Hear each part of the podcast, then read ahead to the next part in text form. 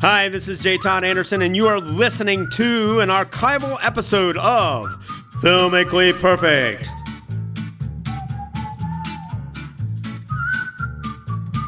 They're coming to get you, Barbara.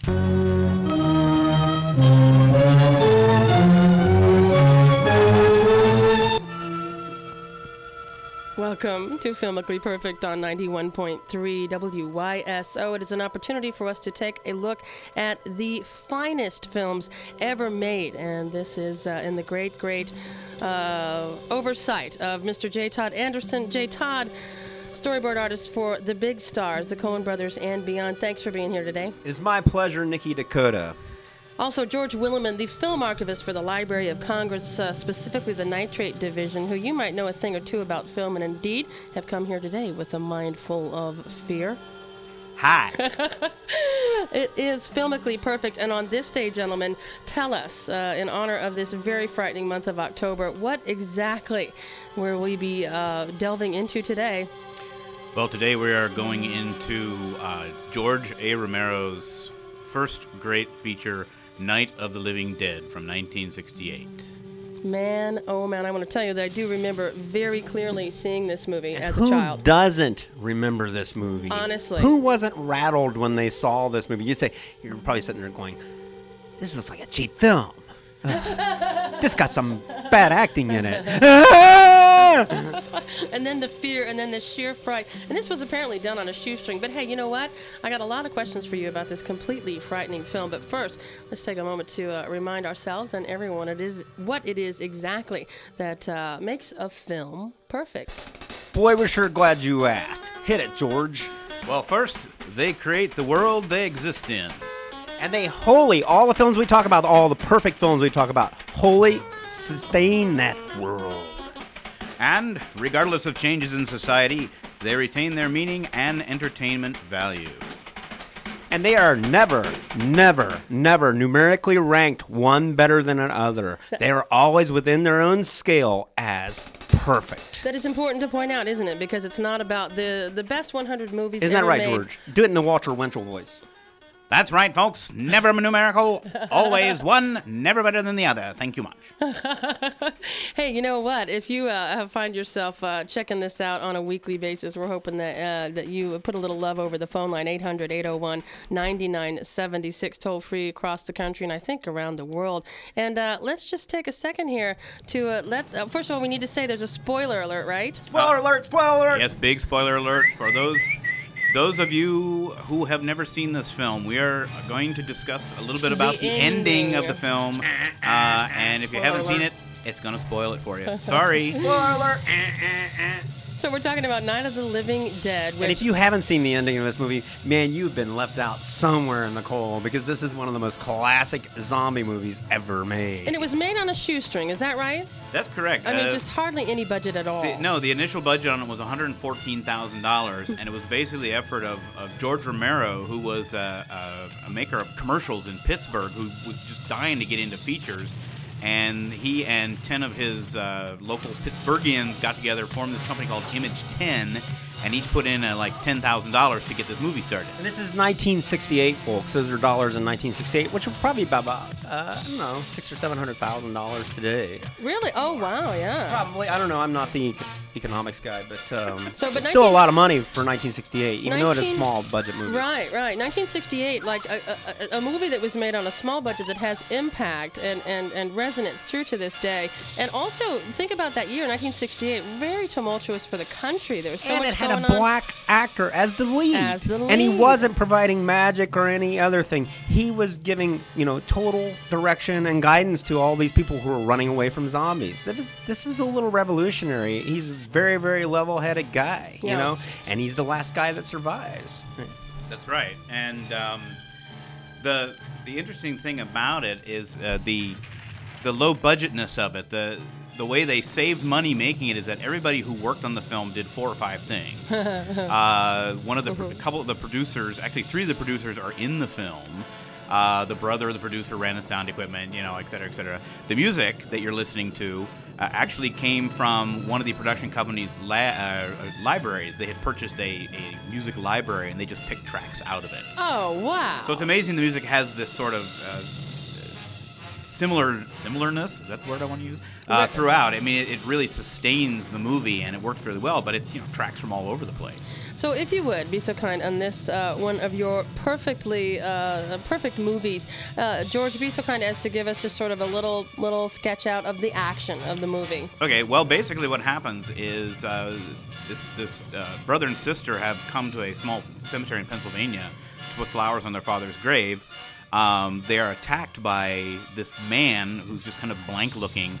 The brother, Johnny, is killed, and the sister, Barbara, takes off, runs away, ends up in this lonely farmhouse where... Sound familiar, folks? Sound familiar? Car breaks down. And where she's shortly joined by Ben, who has come there from a horrifying incident at a diner with these creatures who sound familiar, folks?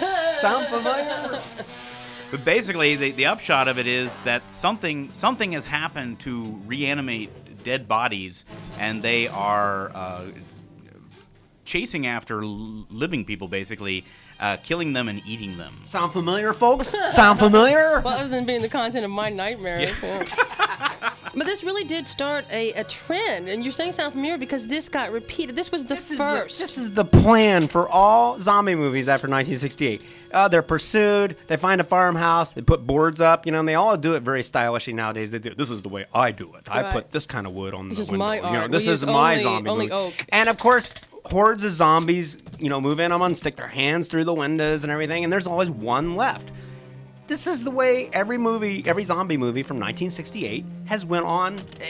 It's on the George Romero. You can go find a file somewhere at Foy's, you know, Halloween store and pull this out. How to make a zombie movie. First, watch Night of the Living Dead, you know? That's right. And the film, I think one of the reasons is the film has become so available because of a hideous loophole in the copyright law.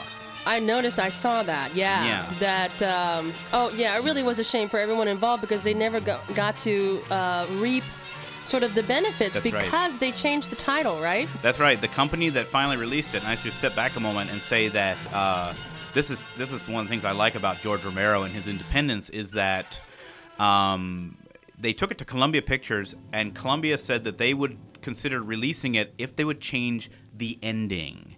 Romero refused to change the ending, and so Columbia passed on it. But they ended up going with a little company called Continental that had them change the title because there already was a film out called Night of the Flesh Eaters, which is the original title. Right. So they had a title, an opening scene made up with that did have a copyright notice on it. Yes. Right. And then when Continental had them redo the titles, they left the copyright notice off. An accident, unintentional. And in the copyright law in 1968, it said any film that was released had to bear a copyright notice on the print. So people were actually able to legally make massive quantities of this and show it, and no money returning to the coffers of the people that made the movie. And now I have heard that they have gotten some of their rights back, and the nice thing about that is there is now a very nice DVD of the film out from the original negative, and it is astonishing to see this film. Is that this one here? No, unfortunately. Yeah. I wish it was. But, you know, a lot of people, they'll say, hey, George, hey, J. Todd, you're getting a little out of the lines here with this as a perfect film.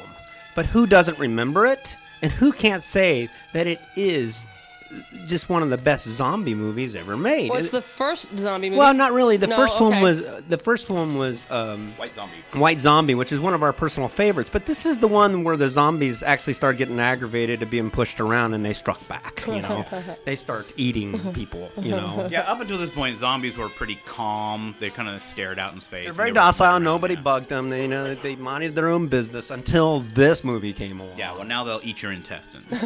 Yeah, which is in the movie, and it's like one of the first intestine-eating movies I think I've ever seen, you know. I always wonder how they do that. It must be entrails from animals, right? It was. One of their backers owned a butchering shop. Oh, man. I'm not surprised. Hey, you know, a lot of people read interesting things into this movie, too. You know, like, for instance, in Corinthians it says, for tomorrow... How's that, George? It's about do not bury separation from God. You know, people always, because they don't really die. They just keep for For if the dead are not raised, let us eat, drink, and be merry. For tomorrow we die. We all will surely die. I've heard of people writing about this as an like an end of the world kind of thing. You know, apocalyptic. Where the rapture has come and this is what has happened. And then there are other comparisons to culture. Right. Well, a lot of people say because of the time it was made, 68 being a really rough Vietnam War and general tumultuous times, that it deals a lot with that. I read recently that the zombies represent capitalism, engulfing and eating anything, and anybody who is not part of that scheme, they are the ones in the house who are to be assimilated by the evil, hungry capitalists. Now, I wonder if, by the way, we're speaking about the Night of the Living Dead on Filmically Perfect today. I wonder if the makers had any of that necessarily in mind. Is it enough of a sort of universal theme that we're able to fill all this in, or do you think people are just looking too hard? Oh, well, seeing some of Romero's other films, I mean, all the way up to, like, he made a film in 2002 or 3 called Eraser. Yeah, that is quite vicious and extremely cynical. I think he had some of this even back then. There's a certain amount of cynicism that pervades his films. So again, we got a spoiler alert coming, but it is saying something for a movie that's made on such a low budget, and I'm sure was scoffed at more times than you can count. That all of a sudden it still holds some sort of meaning 40 years later, you know. And this just when you watch a zombie picture now, it's just everything has been duplicated and with more volume. There's more zombies, there's more hands blood, coming through the windows. But this is real simple, and this is, as I said, it was the boilerplate for all the zombie movies to come. So when you watch it, it's kind of anticlimactic because you're used to seeing all these, but it's still the same thing. Yeah, it's in black and white, folks. It's in black and white, so the blood's going to run redder in your mind than it is on the screen. Unless you get one of the colorized versions. Ooh, boo hiss, boo hiss. So someone actually went through and colorized every... That's against the rules. Turner Classic Movies, actually, there are at least, I believe, 2 or 3 now colorized versions. Again, because the film is open for anyone to use. Oh, right. So because without that copyright, anyone can grab it and do whatever they please. That's just amazing, isn't it? So there was a remake in 90, and we were talking about it before we went on the air, and that's probably attributable to the fact that they virtually got nothing from the first one. I do believe that Romero was somewhat available for that one, but there's also another remake from this year in 3D that was made without any assistance from him. So, yeah, so it just find goes something on and good on and just keep... We're talking about Night of the Living Dead today on Filmically Perfect, and J. Todd Anderson and George Willeman in here telling us why this qualifies. Because it sustains itself. They create their own world. There's no doubt about it. It is unique. It is, and you fall right in. You don't have any problem. It's all on like one little perimeter farmhouse. Yeah, it's interesting that they kind of were forced to create their own world because of their lack of money. But they did. It's really interesting, this little microcosm of sort of middle America in this farmhouse, because it's a very, sort of Pennsylvania/Ohio farmhouse, very Midwestern, and these people are very ordinary-looking people. There's no young teens or any kind of stuff like that. There's a businessman, the girl next door, and a really, really angry businessman. And, there's something up with these zombies because they're beating the headlights out of the truck. Yeah. You're not going anywhere, folks. And I think the one character in the film that is most fascinating, and again says a lot for George Romero, is the character of Ben, who's played by Dwayne Jones, who is a really good, wonderful African-American stage actor that they hired. Who plays this part. I mean, does not get enough credit for his acting abilities. I mean, the guy was one of the first. I remember it. He's not a Sidney Poitier. We understand that he dresses like Sidney Poitier in the movie, but you don't see any nuns running around in this thing, man. Yeah. As I was a kid, I was my parents a big fan of Harry Belafonte. When I first saw it as a kid, part of the reason why it stopped and caught my attention, I thought it was Harry Belafonte, but then in that moment that it took me to bring my attention to bear, I just couldn't get from in front of the television and was just scared witless for the next hour. In fact, I understand that when Dwayne Jones got the script, Ben had originally been written as kind of a dumb truck driver, and he actually went and supposedly rewrote most of the dialogue to make Ben more intelligent because he just did not want to do the dumb routine.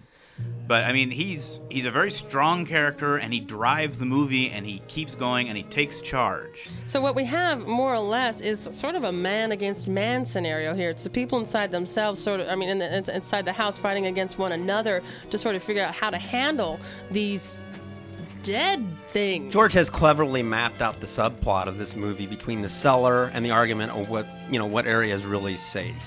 Yeah, this is the most controversial thing I find in this, is that you have Ben who wants to fight the zombies. He's up there, he's upstairs, he says, I'm going to fight for everything up here, and we're going to fight these guys, we're going to survive, we're going to make it. And then there's Harry Cooper, who's the sort of middle-aged white businessman. You know, he never takes his tie off during this whole thing, or his tie clip. And he's like, no, we're going to go to the basement. The basement's the safest place in the house. We'll barricade ourselves in the basement, we'll be fine. And so, and it goes on and on. Of course, their kid has been bit by a zombie. She comes back to life, and so she's in the basement down there. Yeah. So when the zombies finally break into the house and are wreaking havoc and are carrying away all of our cast members, in pieces. Yeah.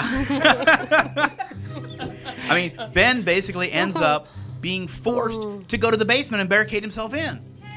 And he's down there by himself. The Coopers are down there, but they're now dead, and he has to dispatch them when they come back to life. But he finds himself alone in the basement, where he spends the night. And the next morning, he has survived because he was barricaded in the basement. Oh, how? Yeah. See, I was sort of missing that. And before, they got the police have rifles and everything, and they're out hunting for any zombies that look suspicious, and he gets killed because he kind of looks suspicious from like 1,000 yards, right? And this what George and I have failed to mention is this is the first movie that establishes rules for how to kill a zombie, which is, as we find out, you shoot them in the head. That stops all zombies. Now, they started breaking those rules recently because they kind of run out of material, but some 30 plus, well, we're looking at 40 years ago almost, aren't we? That's right. Yeah. They're just dead flesh, but they're really dangerous. That's what the cop says. Yeah, and that's it's the interviewer, it's the radio guy. They're just dead flesh, but they're really dangerous. And this film does show very little respect for law officials or government, because in the few scenes that involve them, there seem to be either buffoonish or just that they're deliberately hiding something. You know, the whole story comes out that it was some government radiation from some government space probe. And of course they're going, we can't talk about that. We can't talk about that. And interestingly enough, the news interviewer in that scene of the Washington news interview is George Romero with the microphone asking the question. Oh, is that right? Yes. And George is still around. George just made a movie last year, which was another zombie picture made up in Canada. Yeah, it was the fourth part of the trilogy. I did not know, actually, that there was a... Hey, now, tell me, what about Dawn of the Dead? How does that figure into any of this? That's a great movie, too, man. Yeah, it follows immediately, and it has... Whereas this one, the social commentary is kind of subdued because they were just getting started and they really wanted to make an entertaining movie. Yeah. In Dawn of the Dead, the social commentary takes over. Yeah, it's all about shopping malls. Is that also George Romero? Yes. So it is. So this is the continuation of the number two in the sequel. Oh, because I've seen Dawn of the Dead, and I've seen that as a which has that really fantastic shot where they're sequestered up into this shopping mall. Again, it's the same plan. It's not a farmhouse. It's a shopping mall. Shopping mall. And they see the zombies coming to the shopping mall, and they say something like, why are they coming here? Something they remember from their lives. How many times have you thought about that if you've seen that movie and went to the mall? Actually, every time I go to the mall, it's, geez. So it's certainly a movie that set a lot of things in motion, yeah. George Romero had a way of hitting that nerve, man, and he still does. Yeah. He still does. Yeah. In fact, I've heard he is starting work on another Dead movie because he was upset with the way his last one was handled by the studio.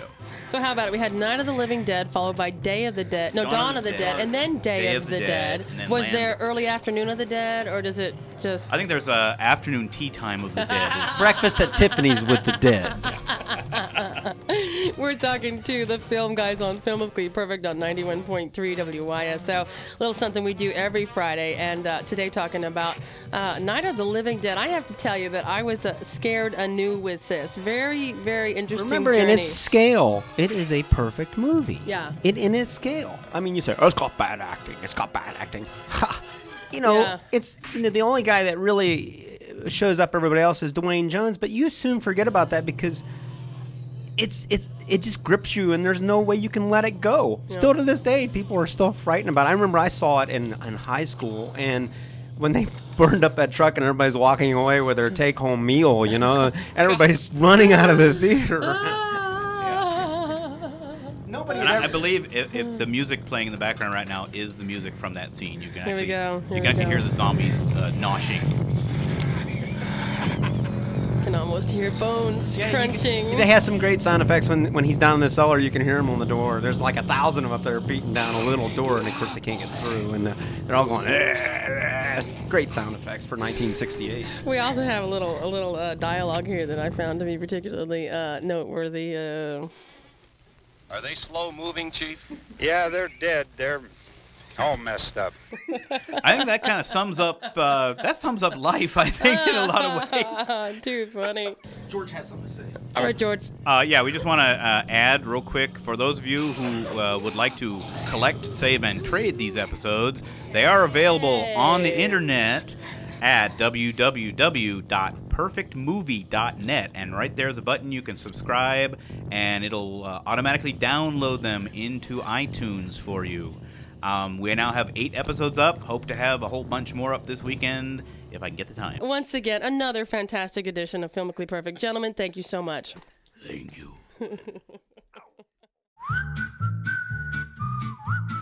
Thank you for listening to an archival episode of Filmically Perfect.